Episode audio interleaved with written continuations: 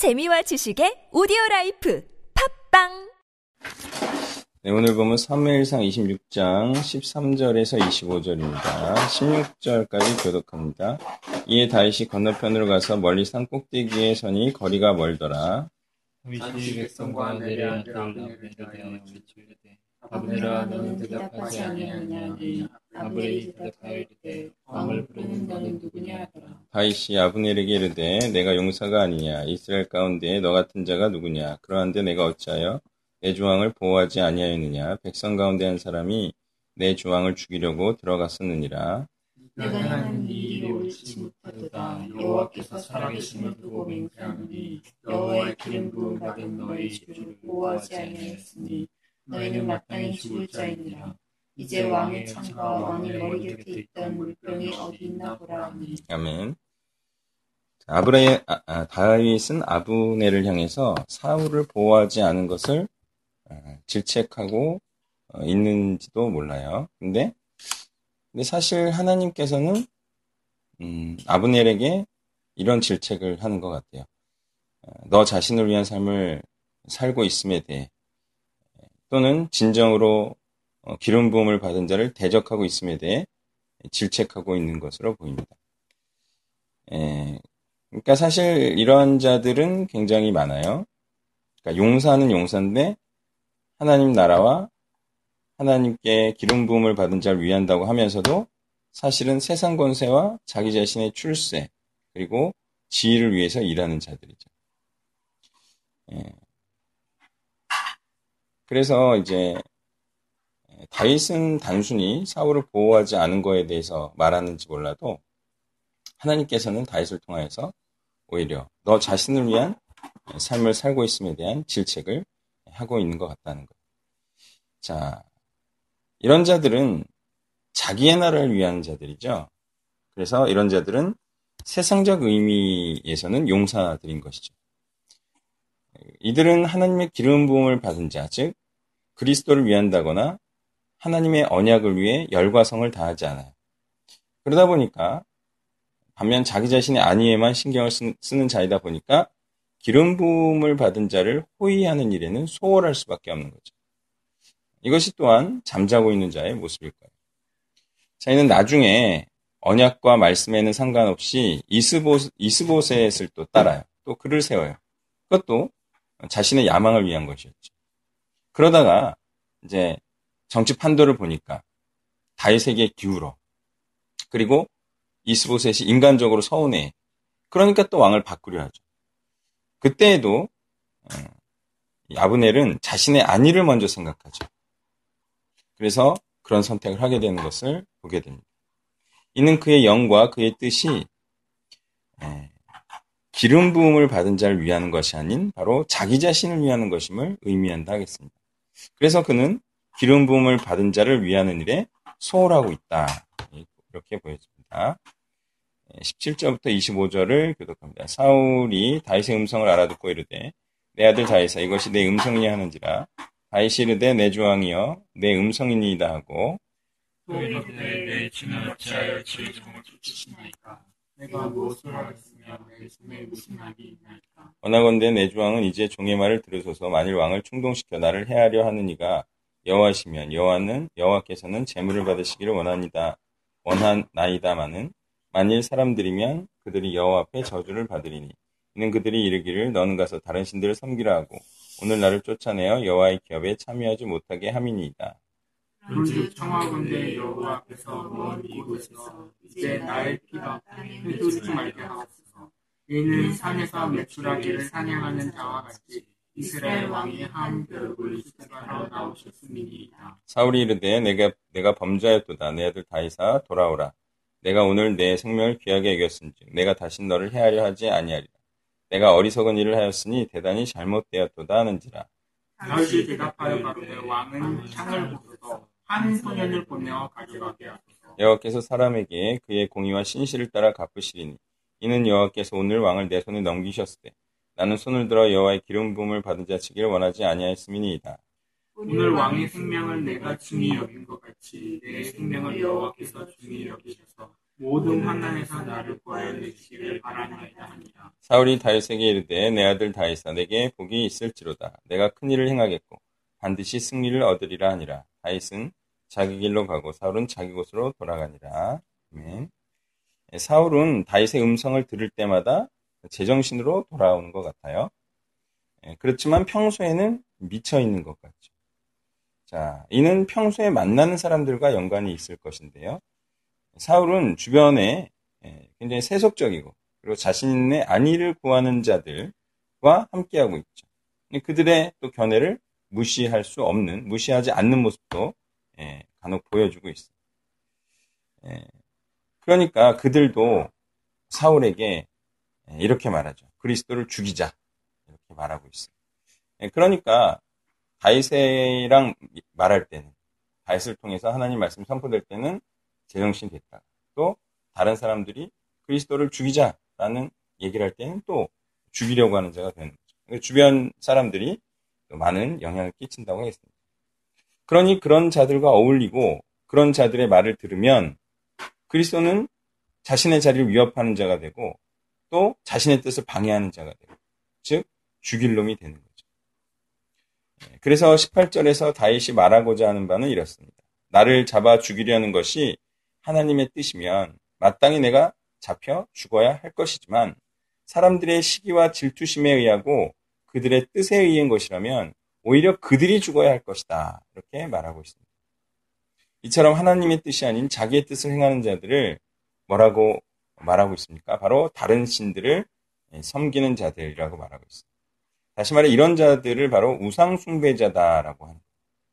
이들은 진정으로 하나님을 위한 다윗과 같은 자들을 공동체 밖으로 쫓아내고 죽이려고 하는 자들이죠. 이는 자신들과 뜻이 다르기에 다윗과 같은 자들이 정권을 잡으면 자신들이 오히려 쫓겨날까 봐, 죽임을 당할까 봐 두려워하고 있는 거죠. 그래서 다윗의 등극을 두려워하고 있습니다. 그러니 이들은 다윗을 이스라엘 밖으로 쫓아내어서 여호와의 기업을 받지 못하는 자가 되게 하려는 거예요. 다시 말해 언약의 땅이요 축복의 땅 밖으로 쫓아내서 천국을 기업으로 받지 못하게 하려는 것이에요. 그렇지만 이들이 알지 못하는 것은 무엇입니까? 바로 천국은 하나님의 뜻대로 행하는 자의 것이라는 사실이에요. 이들은 다윗을 이 언약 공동체 밖으로 쫓아내려 하고 있어요. 그렇지만 오히려 다윗은 그 언약 공동체를 밖에서 꾸리고 있죠. 즉 다윗은 비록 가나안 땅이라는 물리적 기업을 떠나서 활동할 때가 있었지, 있었으라, 있었을지라도 오히려 하나님의 언약을 믿고 언약에 따라 행하는 자들과 함께 언약, 언약 공동체를 꾸리고 있기 때문에 그는 천국 안에 있는 자이고, 오히려 사울과 그 추종자들은 물리적으로는 가나안 땅에 있어도 하나님의 언약을 따라 행하는 자들이 아니기 때문에 천국 밖에 있는 자들이죠. 그러니 천국의 소유자는 땅이나 건물을 소유한 자가 아니라는 거예요. 구약이나 신약이나 하나님의 기업을 받을 자는 언약을 따라 행하는 자고, 또한 언약을 따라 행하는 자들과 함께 하는 자들이 바로 천국을 기업으로 받는 자들이라 하겠습니다. 이십일 절에서 사울이 이렇게 말합니다. 나에게 행한 대로 너에게 행하겠다. 그렇죠. 다윗이 사울을 선대했기 때문에 사울은 말해요. 나도 너를 선대하겠다. 이렇게 말해요. 이십사 절에서는 다윗이 이렇게 말합니다. 남에게 대접한 대로 자신에게 하나님께서 대접해 주시기를 원한다. 이렇게 또 얘기하고 있어요.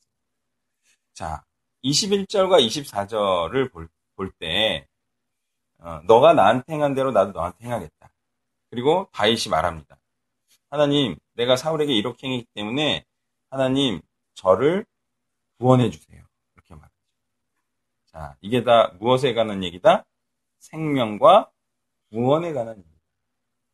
자, 그러면 우리는 신약의 황금률을 여기서 의미를 도출해낼 수가 있어요. 신약의 황금률 뭐죠? 남에게 대접을 받고자 하는 대로 너희도 남을 대접하라. 자, 이 말씀은요, 또한 생명과 구원에 관한 말씀입니다. 그래서 풀이하자면 구원받고 싶다면 다른 사람을 구원하라. 이런 말이죠. 비탄감 비유도 마찬가지라 그랬죠. 네가 혹은 빚을 탕감받고 싶으면 다른 사람의 빚을 탕감해 주고, 같은 원리입니다. 구원받고 싶다면 구원해라. 그리고 그 대상은 누굽니까? 바로 사울과 같이 죽어 마땅한 자이죠. 바로 그런 자들에게 자비와 은혜를 베풀라는 것입니다. 그러할 때 반응이 있겠죠. 은혜를 베풀 때, 복음을 전할 때, 그들에게 죽어 마땅한 자에게 생명이 있게 할 때 그들의 반응은 사울과 같은 반응이 될 수 있어요. 그건 뭐죠? 은혜를 베푸는 자에게 오히려 당신이 왕이 될 겁니다. 그죠? 왕자를 내어주는 일이 있을 수 있죠. 그리고 당신이 바로 복받을 자입니다 라고 인정하는 일이 있을 수 있다는 거예요. 그러니 왕이라 자처하는 자들이 해야 할 일은 무엇입니까? 바로 은혜와 생명과 구원을 의미하는 복음을 전달하는 일, 복음을 선포하는 일이 있어야 한다는 것입니다. 그 다음 마지막으로 이십삼 절을 주의하고 마치겠는데요. 이십삼 절 전반부에 보면요. 야곱게 사람에게 그의 공의와 신실을 따라 갚으시리니 이렇게 나와 있습니다. 자, 여기서 어, 갚으시리니 이것은 슈브가 쓰였어요. 그러니까 그 여호와께서 사람을 하나님에 따라 되돌아가게, 하나님의 뜻에 따라 되돌아가게 하겠다 이런 거. 그러니까 무슨 얘기냐? 사람을 하나님의 뜻에 따라 보응하시겠다 이런 뜻이에요. 번역이 뭐 잘 됐어요, 의역이.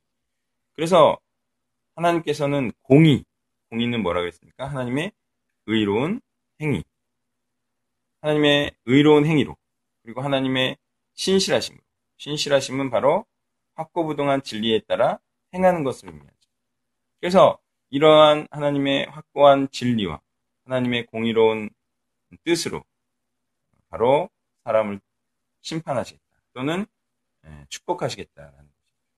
이것이 의미하는 바는 분명합니다. 바로 하나님의 뜻에 따라 신실하고 의롭게 행하는 자는 하나님께 축복하시고, 또 하나님의 뜻에 달리 불의하고 또 충실하지 않게 불충하게 행하는 자는 하나님께서 심판하시겠다는 것입니다. 그러므로 하나님은 하나님의 의로우신 뜻을 충실히 행하는 자에게는 복으로 갚으시고 불충실하게 행하는 자에게는 저주와 심판으로 갚으시는 분임을 말하고 있다 하겠습니다. 그래서 하나님께서는 불충한 사울을 마침내 죽이시죠. 그리고 신실한 다윗은 생명 가운데로 인도하시고 또한 생명을 얻는 결과로 인도하십니다. 물론 다윗을 통해 불충한 사울을 신실한 자로 바꾸려는 노력은 사실상 계속하셨습니다. 그렇지만 계속 모든 기회를 잃어버린 사울에게는 심판과 저주가 일어난다는 사실을 우리는 확인할 수 있습니다. 정리하자면요. 오늘 말씀을 통해서 우리는 신약의 황금률의 의미를 알아볼 수가 있었습니다. 대접받고 싶은 대로. 여기 분명히 나오는 게 뭐죠? 여호와께서 나를 구하여, 구하여 내시기를 바라나요. 그러니까 대접을 받는데 대접하는 분은 하나님이었던 거예요. 그래서 하나님으로부터 구원을 받고 싶으면, 대접받고 싶으면 남에게 대접하라. 그래서 우리는 이 말씀에 따라 불충한 죄인을 신실한 의인으로 바꾸려는 이 구원의 일을 계속 행해야 될 것입니다. 그럴 때 비로소 우리도 구원을 받을 수가 있죠. 네, 바울이 그래서 부득불 복음을 전하노라. 왜냐하면 화를 면하기 위해서라도. 그것이 바로 복음을 전하지 않으면 자신에게 저주가 있기 때문에 바로 자신은 구원을 전하리라. 이렇게 말했죠. 또 바울이 그런 말도 했죠. 내가 구원을 시키고도 내가 오히려 저주를 받을 수 있다. 구원이 끊길 수 있다라는 말도 했어요. 그것은 바로 끝까지 이 충실한 행위, 하나님의 뜻을 충실하게 행하는 복음 전파를 지속해야 함도 우리는 알 수가 있습니다.